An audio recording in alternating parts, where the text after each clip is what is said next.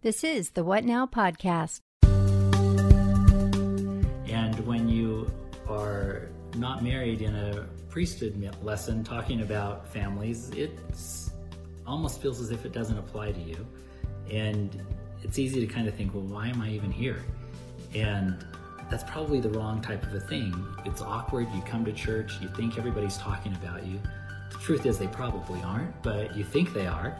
And you walk in, you don't really know where to sit. You've spent all of this time as a family. You come in and you sit with your family, and now you are there by yourself with all the same people, not sitting together. And so, you know, that's one thing that was really hard. You know, you think that people are judging you, you don't know where to sit, you're not sure how you interface anymore with people. And the truth is, most members don't reach out to you. You think that they would, but nobody knows what to say, so they don't say anything. And that's tough. This is the What Now podcast, where we discuss cultural topics related to the Church of Jesus Christ of Latter day Saints in a respectful and honest way in an effort to uplift, inspire, and create positive change. I am Mary Alice Hatch, your host. Join me as I speak with two inspiring men who will be sharing their different perspectives about their journey with divorce. My first interview is with Allen Evans, a respected bishop who faced the reality of divorce and how his perspective changed as he became a single member of his congregation. Allen shares powerful insights from his experience and advice for members on how they can be more inclusive of those who face the challenge of being single in a family centered church. Following Allen Evans will be Beau Walker, a 27 year old young adult who faced divorce when he was just 26 years old. Beau shares meaningful insights about his journey, as well as strategies for how to move forward towards a healthy relationship and renewed hope. Several years ago, Allen was a bishop in Florida over a congregation where he was given the opportunity to counsel with divorced and never married singles in the church. He never imagined that he would be faced with divorce himself and become a single member of his congregation. I'd like to welcome you. Thank you so much for being here. Thanks for having me. We appreciate it. So let's dive right in. What was it like to be an ecclesiastical leader and having a large number of singles in your ward? Well, as you know, most of our bishops and stake presidents um, have never been single, right? Or never been divorced, that's for sure. And so I think there's maybe a little bit of a disconnect there. And I was certainly in that situation. Our stake, or our stake president had said that our stake had 50% of its membership was single. And he'd asked us to focus on single adults. And so 50% of your membership was single. 50% of our stake was single. Wow. And, you know, so I kind of looked at my ward and it was true. I didn't, I'd never thought about it before, but all of a sudden when you look at it, it was actually true. Either they were young single adults or they were single adults that were older, either never married or widowed, divorced, or um, some something. So you know, I thought I was being really great and zealous and made sure we had really good single adult leaders and those types of things. And I thought, wow, we are you know just knocking it out of the park here in our ward as it goes to singles. Okay, so what was the reality of being a single member in your congregation? Well, you know, so here I am thinking that I had done a good job reaching out to my single um, single members in the ward, and then all of a sudden I find myself single, and I realize that I probably was a really bad bishop to those single um, adults because I didn't do anything um, that different. And once you become a single member of the church, all of a sudden you realize that every lesson, every talk, everything revolves around families. We're a family-centered church, and and everything references back to the family. And when you're sitting there without your family, and when you um, are are not married in a priesthood lesson talking about families, it almost feels as if it doesn't apply to you, and it's easy to kind of think, well, why am I even here? And that's probably the wrong type of a thing. You know, you it's awkward. You come to church, you think everybody's talking about you. The truth is, they probably aren't, but you think they are.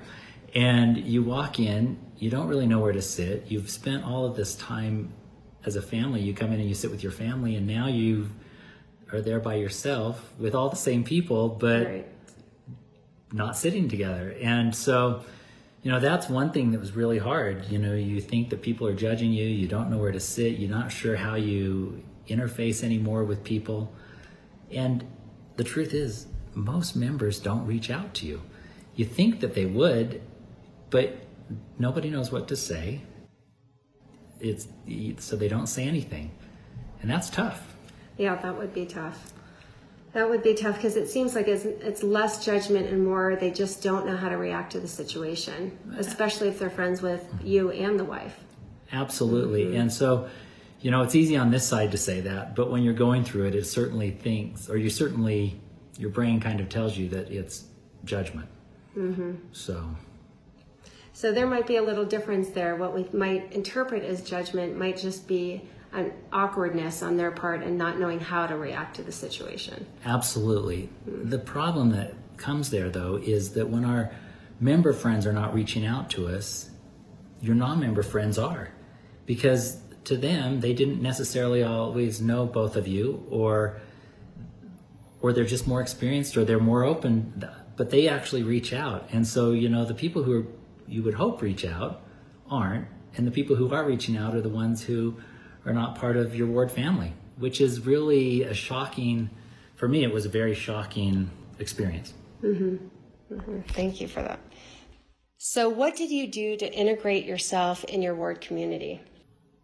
It, it took me a while to figure that out. so, it wasn't. Um, uh, it wasn't really an easy process at first, and um, I'll tell you, I think probably what happened for me is because I had kids, it really forced me to reach out. And so, you know, if there was a holiday or if there was an activity or something that was going on, I needed to actually reach out and invite myself and my family or plan the activity to be at my house. And it was amazing. When you start doing that, then all of a sudden people start reciprocating again.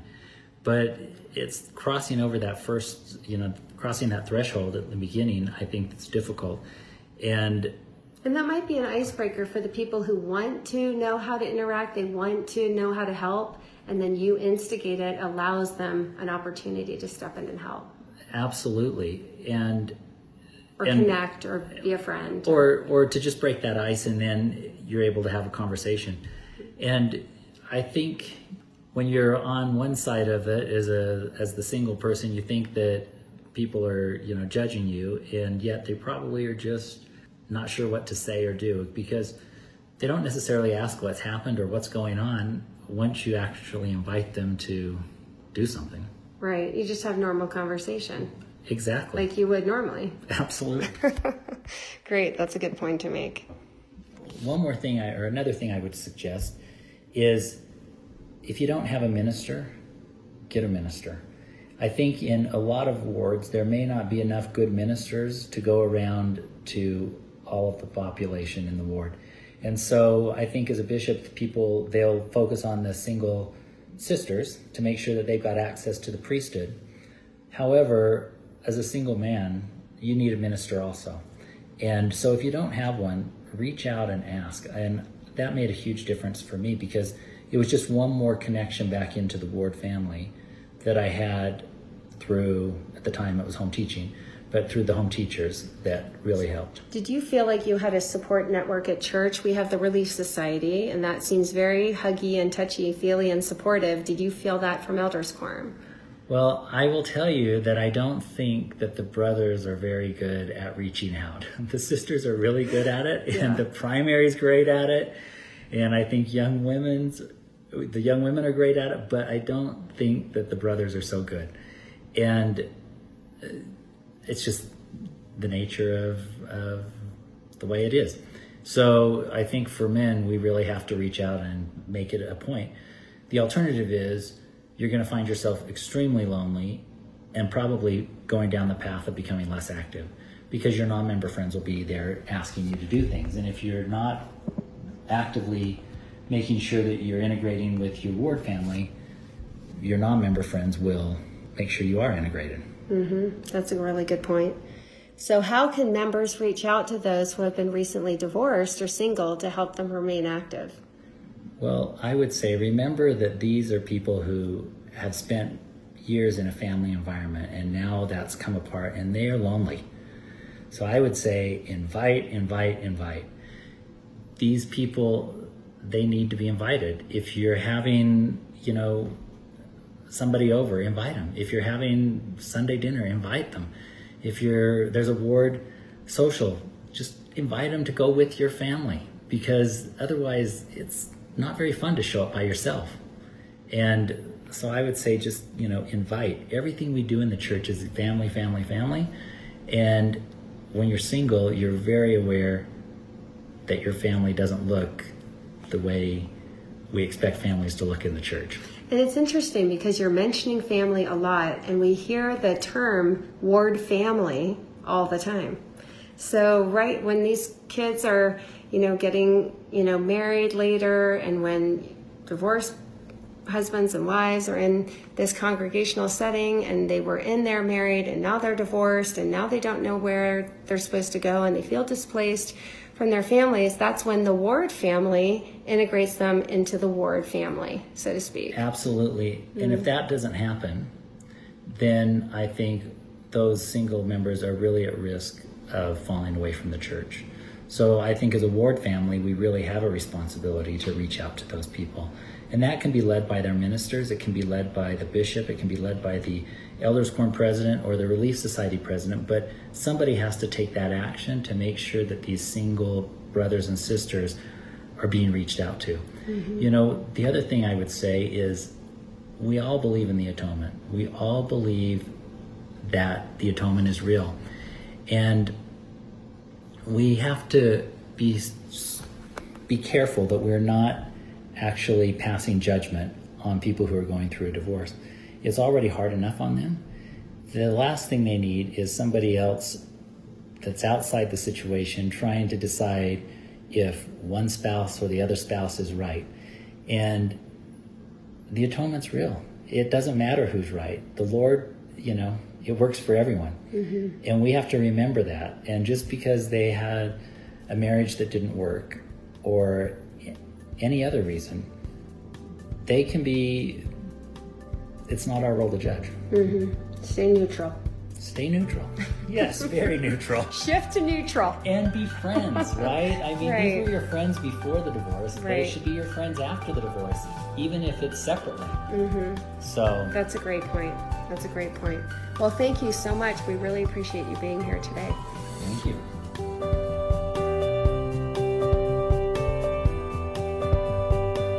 Today, I am here with Beau Walker, who is a 27 year old young adult who weathered the harsh reality of divorce when he was only 26 years old. So, Beau will be offering us a different perspective today on what it looks like to be divorced as a young adult and how he navigated that difficult situation, as well as sharing some red flags to watch out for when dating in our church culture.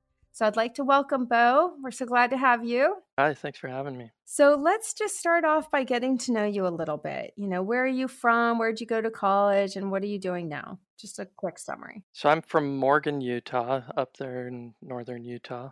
And I went to BYU, Idaho for my undergrad. And right now I'm going to dental school at OHSU. Oh, terrific. In Portland. Yep. Oh, great. Great. So you went to BYU, Idaho. So, what was the dating culture like at BYU, Idaho? Well, I feel like it's probably not that much different from BYU, but I think there's just this real pressure to find somebody before somebody else does, you know?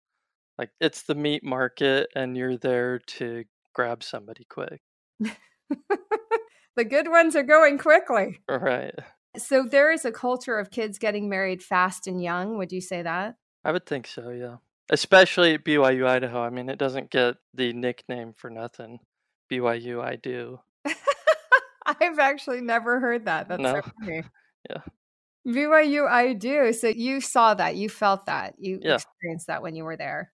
Yeah, I mean, it wasn't like that rare for people to get married after knowing each other for three months. Yeah, which is crazy. I mean, when I hear that, I think, gosh, this is the biggest generational decision kids will ever make in their life. And they do it so fast, so fast. So, what was, I mean, how did you feel after you got married? And so you weren't that young. I mean, so you were what, 24 when you got married? I think I was, yeah, right around 24, 23. Okay, so that's par for the course in the culture. That's not too young. So, how did you feel after you got married and then things were kind of not as they appeared when you were dating? You know, it's surprising, honestly. I felt like I had done my research. I felt like I had done my due diligence, but in the end, it wasn't really what I was expecting. I wasn't with who I was led to believe I was going to be with. You felt like maybe you were a little bit misled. How, like, what did your due diligence look like? How did you? I think it was just trying to see somebody in a bunch of different situations. You know, I'm pretty analytical, so I felt like I had seen her in a lot of different scenarios, a lot of different circumstances, and you know, it all seemed pretty good to me, you know. It's not like it was perfect, but I didn't see any huge flags. So, did you see just a like a subtle transformation when you first got married, or was it like an instant transformation? Well, I think what I realized afterwards is that she had been so worried about certain things and kind of hid that while we were dating because, you know, just like anybody, you don't want to show your imperfections to people. And she did that. And, you know, it led to a lot of issues. It was only, I don't know, three, four months after we were married and stuff started coming up. And I realized that that whole time we were dating, she just kind of hid that from me. Whether she knew it or not, she had been hiding that, and it was just surprising to see that, you know. So, what was it she was hiding? I think that there was issues with anxiety, you know, a little bit of depression, you know, and just coming from a hard background. You know, people have different situations, different upbringings, different backgrounds, but I feel like hers still was kind of haunting her and had never really addressed it the way that it should have been addressed with therapy and whatnot. And so when we got married, she was kind of expecting me to make her happy, you know? She was expecting that once she got married that like she would be happy. And so oh lo and behold, she's not happy and it's my fault. So that's tricky because now you become the source of her happiness or unhappiness. Right. Okay, so you kind of become this savior role like okay, everything's going to be fine now that she's happy. Right. Right? She thinks she's getting married and that's going to solve her problems. And it's a heavy burden to bear, you know, because you're always feeling like, okay, like, what can I say? What can't I say? Can I address this thing? Is she going to be ticked at me if I bring this up? Uh, like, she's peeved at me while we're discussing this, so, you know, it doesn't seem like she's going to really try to work it out with me. So I'm going to have to apologize for bringing it up because, you know, I'm in control of how she's feeling. And once I apologize, then okay, things can simmer down and, you know, Mm-hmm. we can move on. Always become the source of the problems. Right. hmm So, how did you kind of navigate that? How did you get to the point where you knew this was a relationship you had to walk away from? What was the catalyst? What was it that pushed you out? It took quite a while, honestly, because I've never been married before, so I don't know, like, other than, you know, observing other people's relationships, I don't know what a marriage is supposed to be like. It's different with everybody. So I spent two years just kind of like, hmm, this doesn't doesn't really seem right, you know? Like I'm frankly not happy. Like there was times where it was crappy and then there was other times where I was just not happy. And it got to the point where we actually got pregnant because I had just figured, well, this is life, this is marriage, and had a miscarriage. And that's when things started going downhill. You know, she's blaming me for the miscarriage and, you know, saying that I don't do anything for her when I'm going to school full time. I'm working 20 hours a week, getting ready for dental school, working on applications, you know, doing research and trying to juggle all of this. That's kind of when I realized, like, okay, like, no, I'm not perfect. Like I've got my own issues, but I feel like I am trying my best and I'm upfront with you and I you know, I'm just I'm trying and to say that like I don't ever do anything for you and you're going to try and blame this on me, like that's when I was like, okay, this isn't a good relationship. And that's when I could kind of confirm to myself like okay, this is problematic and something needs to happen. This isn't normal to just keep going on like this. Yeah. I mean, did you seek counseling? Did you do couples therapy? We had done some sort of counseling prior to that, but we had like, you know, we felt like we were doing that. And then it got to this point where it was just like, I don't know, I felt like it was too far gone, you know?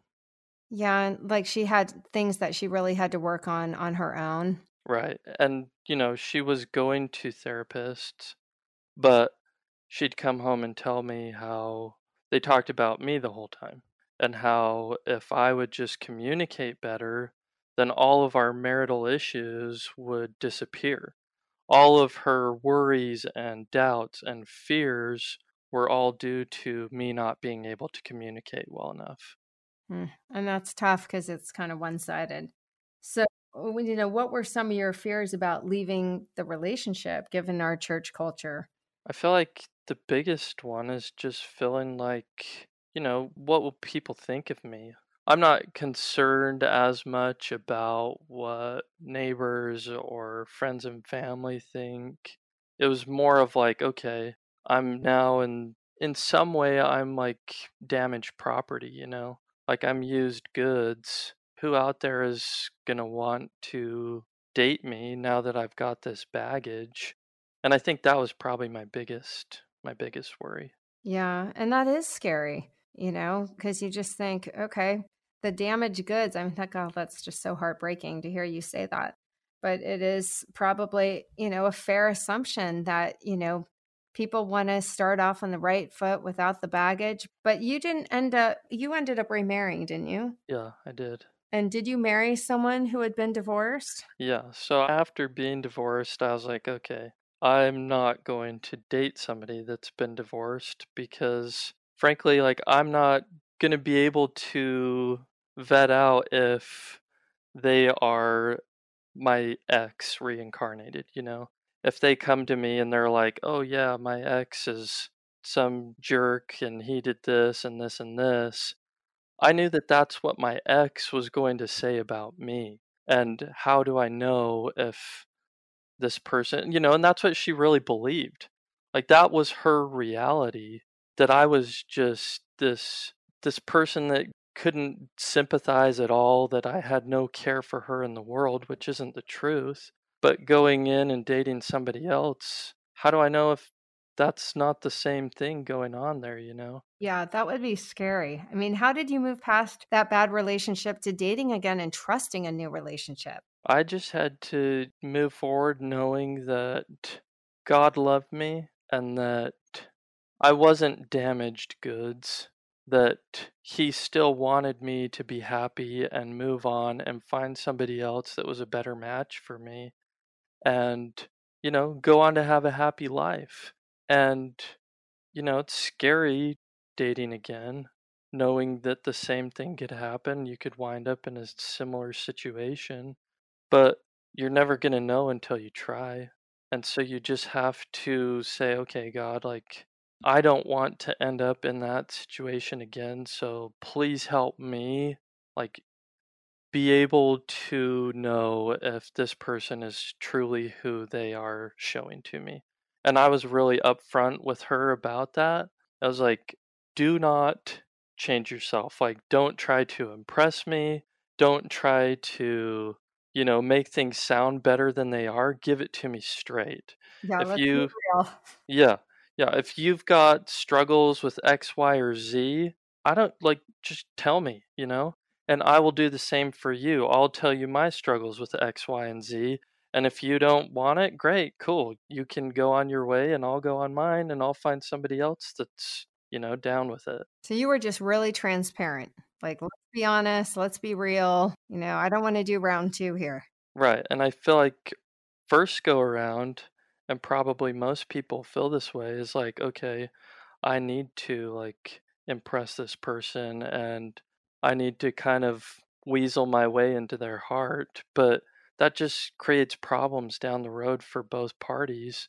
You just got to be upfront with them and talk to them about things and say, This is how I am. You know, maybe you say to them, Guess what? I game for 40 hours a week, and that's what you can expect from me, you know? Yes, sayonara. Don't don't try and make it sound like you only play Xbox with your homies for 2 hours a week if you're playing for 40. Yeah. And it's things like that that can disrupt a relationship. Right. Yeah. I mean, you have to just kind of keep it real. And I like that you're addressing that because I think a lot of people want to put their best foot forward. They don't want to reveal how they really are until after they seal the deal, but it doesn't mean that marriage is going to stay together. Right. Right. I like that. So, you know, what gave you the strength to leave your marriage and stay active in the church? Because a lot of people, they get divorced and they slip away. Yeah, and I know, I think we all know people that have done that.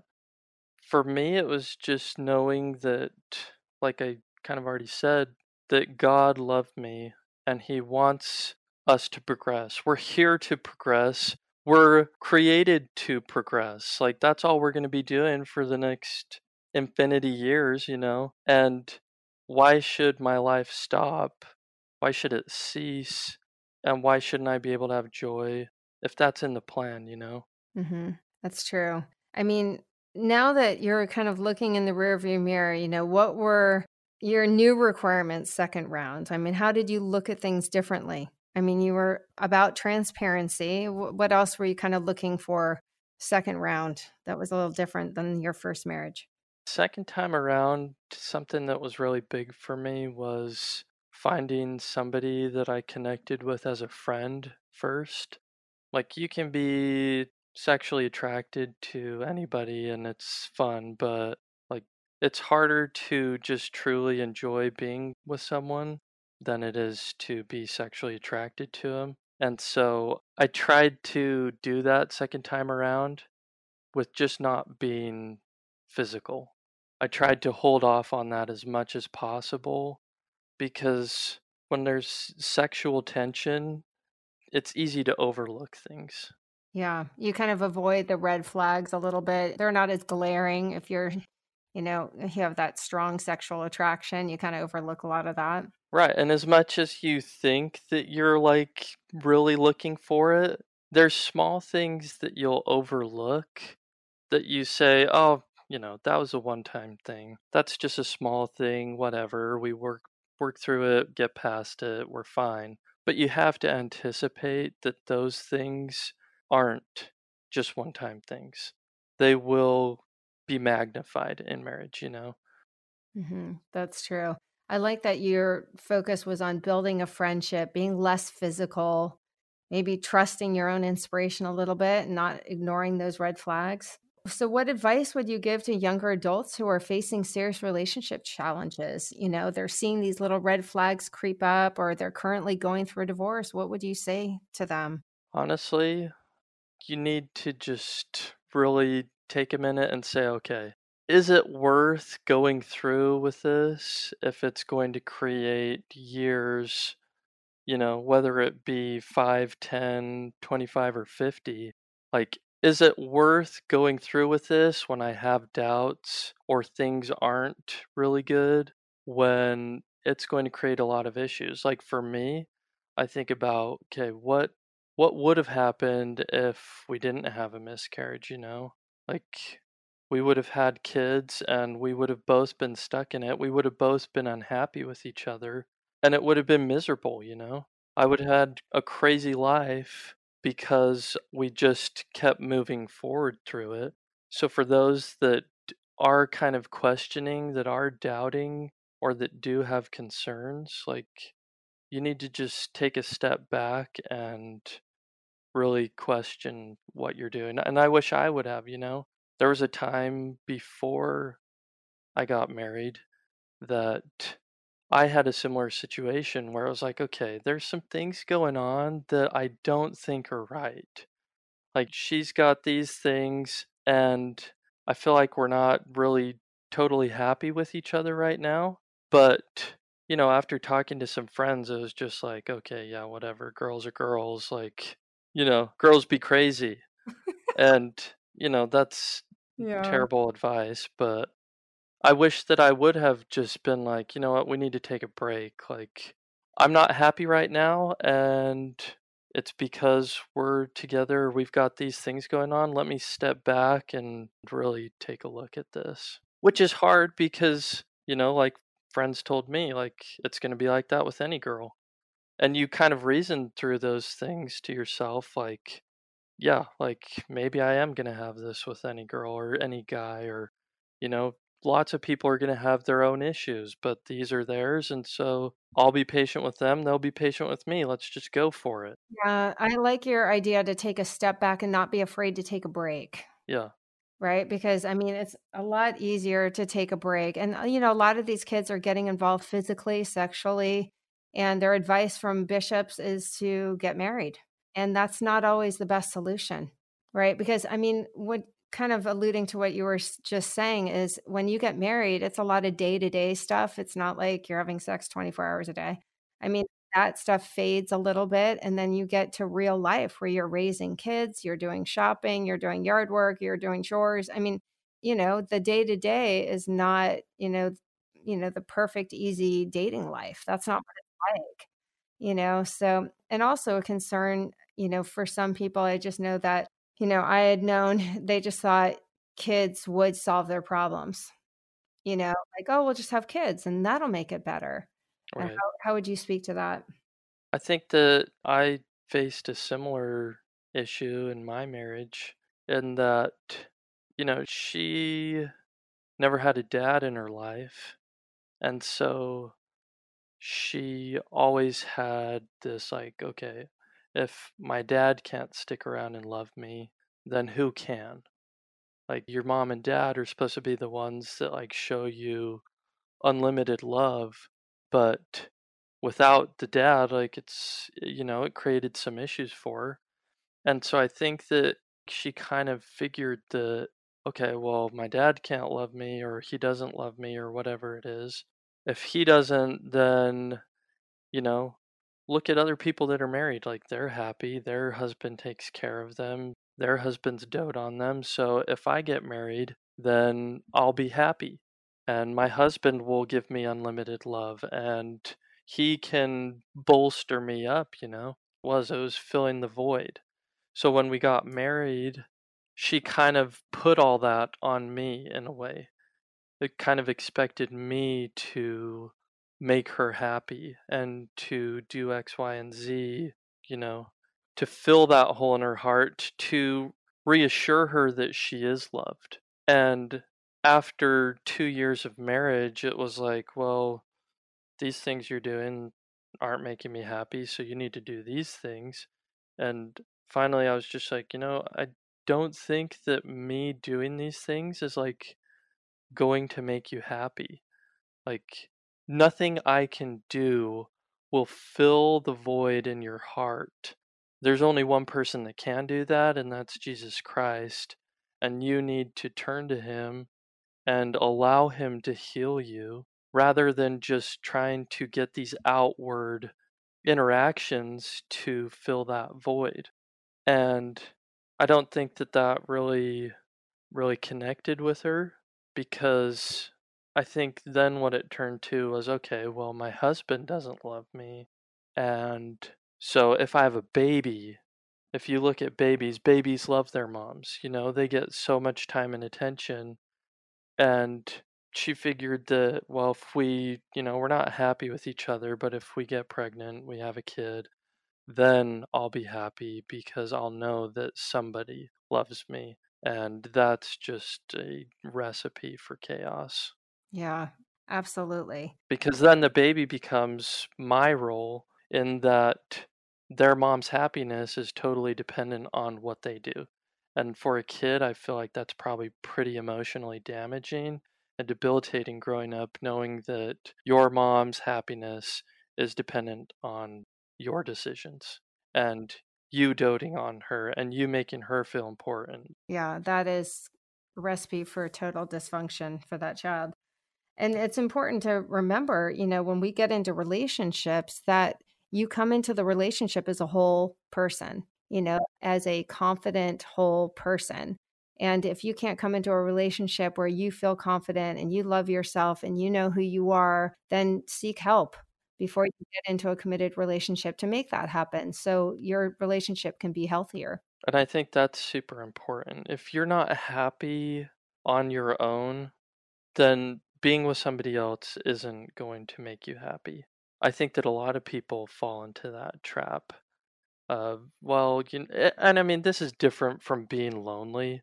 I felt a lot of loneliness being divorced, which is another discussion. But like, if you need somebody else to make you to your core, like, okay, fine, now I can be happy, then you probably have some work that you need to do on yourself before you get in a relationship. Because you're not going to be able to give yourself, you know? If you have a whole bunch of things missing, then you can't give that to somebody else and you're just going to be sucking the life out of them. That's a really good point. To just kind of fix and heal yourself before you get into a committed relationship so you have the best case scenario when you get into a committed relationship for that relationship to thrive and succeed. Right. Yeah. And I think that comes back to the transparency is trusting that okay, this person is ready for that, you know? They're ready to be in a relationship. They've worked on themselves and I have too. I'm now ready to go into that. Yeah, that's good advice. So, what advice would you give to loved ones who are trying to help someone they care about who's going through a divorce, whether it's a friend or a parent? What would you say to them? What was the best help you received when you were going through this? What helped you heal the most? For me, I got I think there was two sources that really helped me. One of those was my parents. Like they never told me what to do. They never told me what they think I should do. They really left it up to me, you know. They observed that I was not in a good position, that I wasn't happy, that you know, things had kind of gone downhill, but they never suggested I do anything like divorce. But once I had decided to get divorced, it was really comforting to know that they're like, okay, like, we're here for you, we'll help you, you know, whatever you need, like, we'll help you out with this. And I can't imagine how hard it would have been had I had parents that were kind of like doubting me, doubting my decision. Because at first, like, it felt like my mom had, like, she was kind of doubting me, you know, like doubting, or she was kind of skeptical almost, it seemed. And so it made me really hesitant to go forward with it because I felt like my mom wasn't on board, you know? And really what it came down to is she wasn't hesitant, she wasn't you know, concerned about that, like me making that decision. It was more so she wanted me to make that decision for myself so that I didn't have any regrets and look back on it and feel like somebody pushed me into it. Yeah, she wanted you to just take ownership over the decision. Right. So when she was questioning me and it felt like she was like, you know, against me doing it, it was really just her confirming to herself, like, okay, I can be at peace with this. He has, in fact, made a decision, and I've asked him about it. He has confirmed. So I felt like my parents were a big support there. My other big support when I was contemplating divorce was my one of my best friends, Danny. He had gone through a divorce a year prior, similar situation, you know. And just knowing that I had a friend and I don't think that it necessarily needed to be a friend, just somebody that I knew that had been through it was very comforting to me to be like, okay, I'm not the only person that has gone through this, that's going to go through this. I've got somebody that's sailed these waters and they've come out the other side. Because when you're in it and you're going through it, you you know, you're you've got all these issues going on it's hard to see the light at the end of the tunnel. It's just so I don't know, it's it's very depressing honestly. And so to be able to talk to my friend and hear his experience and be able to bounce ideas off of him and kind of check myself, that was an extremely huge help that I think it would have been 10 times as hard for me to go through that if I hadn't had him there. I mean, that makes sense, right? For someone to understand that kind of situation, they'd have to have gone through it. And you're both such young kids. Right. You know, going through something really devastating. I mean, Yeah. divorce, they say, is just as traumatic second to death, to someone dying. Right. And it's weird because I wasn't expecting that going into it. Like I'd had issues for two years and things weren't great. But actually, like going through with divorce and separating, it's the most lonely feeling that I've ever experienced, you know? Yeah. Even when you're making the right decision. Exactly. And that's that's the thing. I was the one that was leaving, even. Yeah. So I don't know. It's Well, you're mourning a relationship, even though, I mean, that's why a lot of people stay in bad relationships because they just don't want to be alone. Even if they're with someone they don't love, at least they're not alone, yeah, you know, and that can be a really dysfunctional mindset because you can stay in a bad relationship you shouldn't be in. yeah. That's so true. Yeah. I just want to share a little quote. Dr. Jonathan Swinton, he's an LDS licensed marriage and family counselor in Salt Lake, but he gives these insights on how to help those who are going through divorce. And he just says, love them. Even if the situation is uncomfortable or you don't know how to react, just love them. If you worry that being supportive somehow condones something you don't approve of, remember that showing love does not mean you are condoning something. Don't let discomfort prevent you from providing support that may be needed also provide long term support. Divorce can be very stressful for years. And I think, you know, with people who have kids, you know, the other man that I interviewed as the first part of this podcast, he talks about, you know, being a midlife member of the church with all these kids. He was a respected ecclesiastical leader and then he got divorced after he was released and it wasn't his fault and he had a similar situation to what you dealt with and he just had to get out for his own mental health and you know, a lot of times I think men in the church are assumed as the bad guy and that's not always the case. Well, that's kind of something that I experienced. There's a couple people that I knew that had expressed their frustration with me, you know, kind of feeling like I was a dirtbag. Like, how dare I leave this poor girl, this beautiful girl? Like, how dare I do that to her? And, you know, they don't know the whole story. They don't know the, all the behind the scenes. Yeah, maybe on the surface it appears that way, but once they kind of heard what was going on, that's when it was like, oh, okay, like now, okay, that makes sense. Like, good for you for getting out, you know? Yeah, they had context. I mean, I think it's easy for people to say, how could you walk away from a temple marriage? You know, Right, culture, there's a lot of that. You know, right, you were, why didn't you have enough faith? Why didn't you stay in it? You're in a partnership with you and Christ and a temple marriage. You know, he, anything can happen. But, you know, I think what you were saying before is really powerful about that he loves you and he wants you to be happy. You were in a relationship where, unless that person could fix themselves, you would never be happy and they would never be happy. So, I mean, in that situation, it was the right thing to do for you. So, is there anything else you'd like to share before we wrap up? Yeah, I think one thing, kind of what you just touched on, is just not judging people. You know, we're judgmental humans, like whatever, but do our best to not judge people. But then also, from the inside looking out, those who are going through these kind of situations, there is kind of this worry of how people will perceive you. And I think it's important to just combat that worry. You can't worry about what other people think because they're not you, you know? You are in that situation, you're having the struggles. You need to decide what's best for you and go forward with it, not caring about what people might say. Because that could be kind of debilitating, just kind of, you know, analysis paralysis like, okay, well, these people are going to judge me. These people might say this. This person knows this, so they're going to think this. And that's not helpful. Right. No judgment. You know, it goes back to the scriptures. You know, if you have no sin, cast the first stone. Right.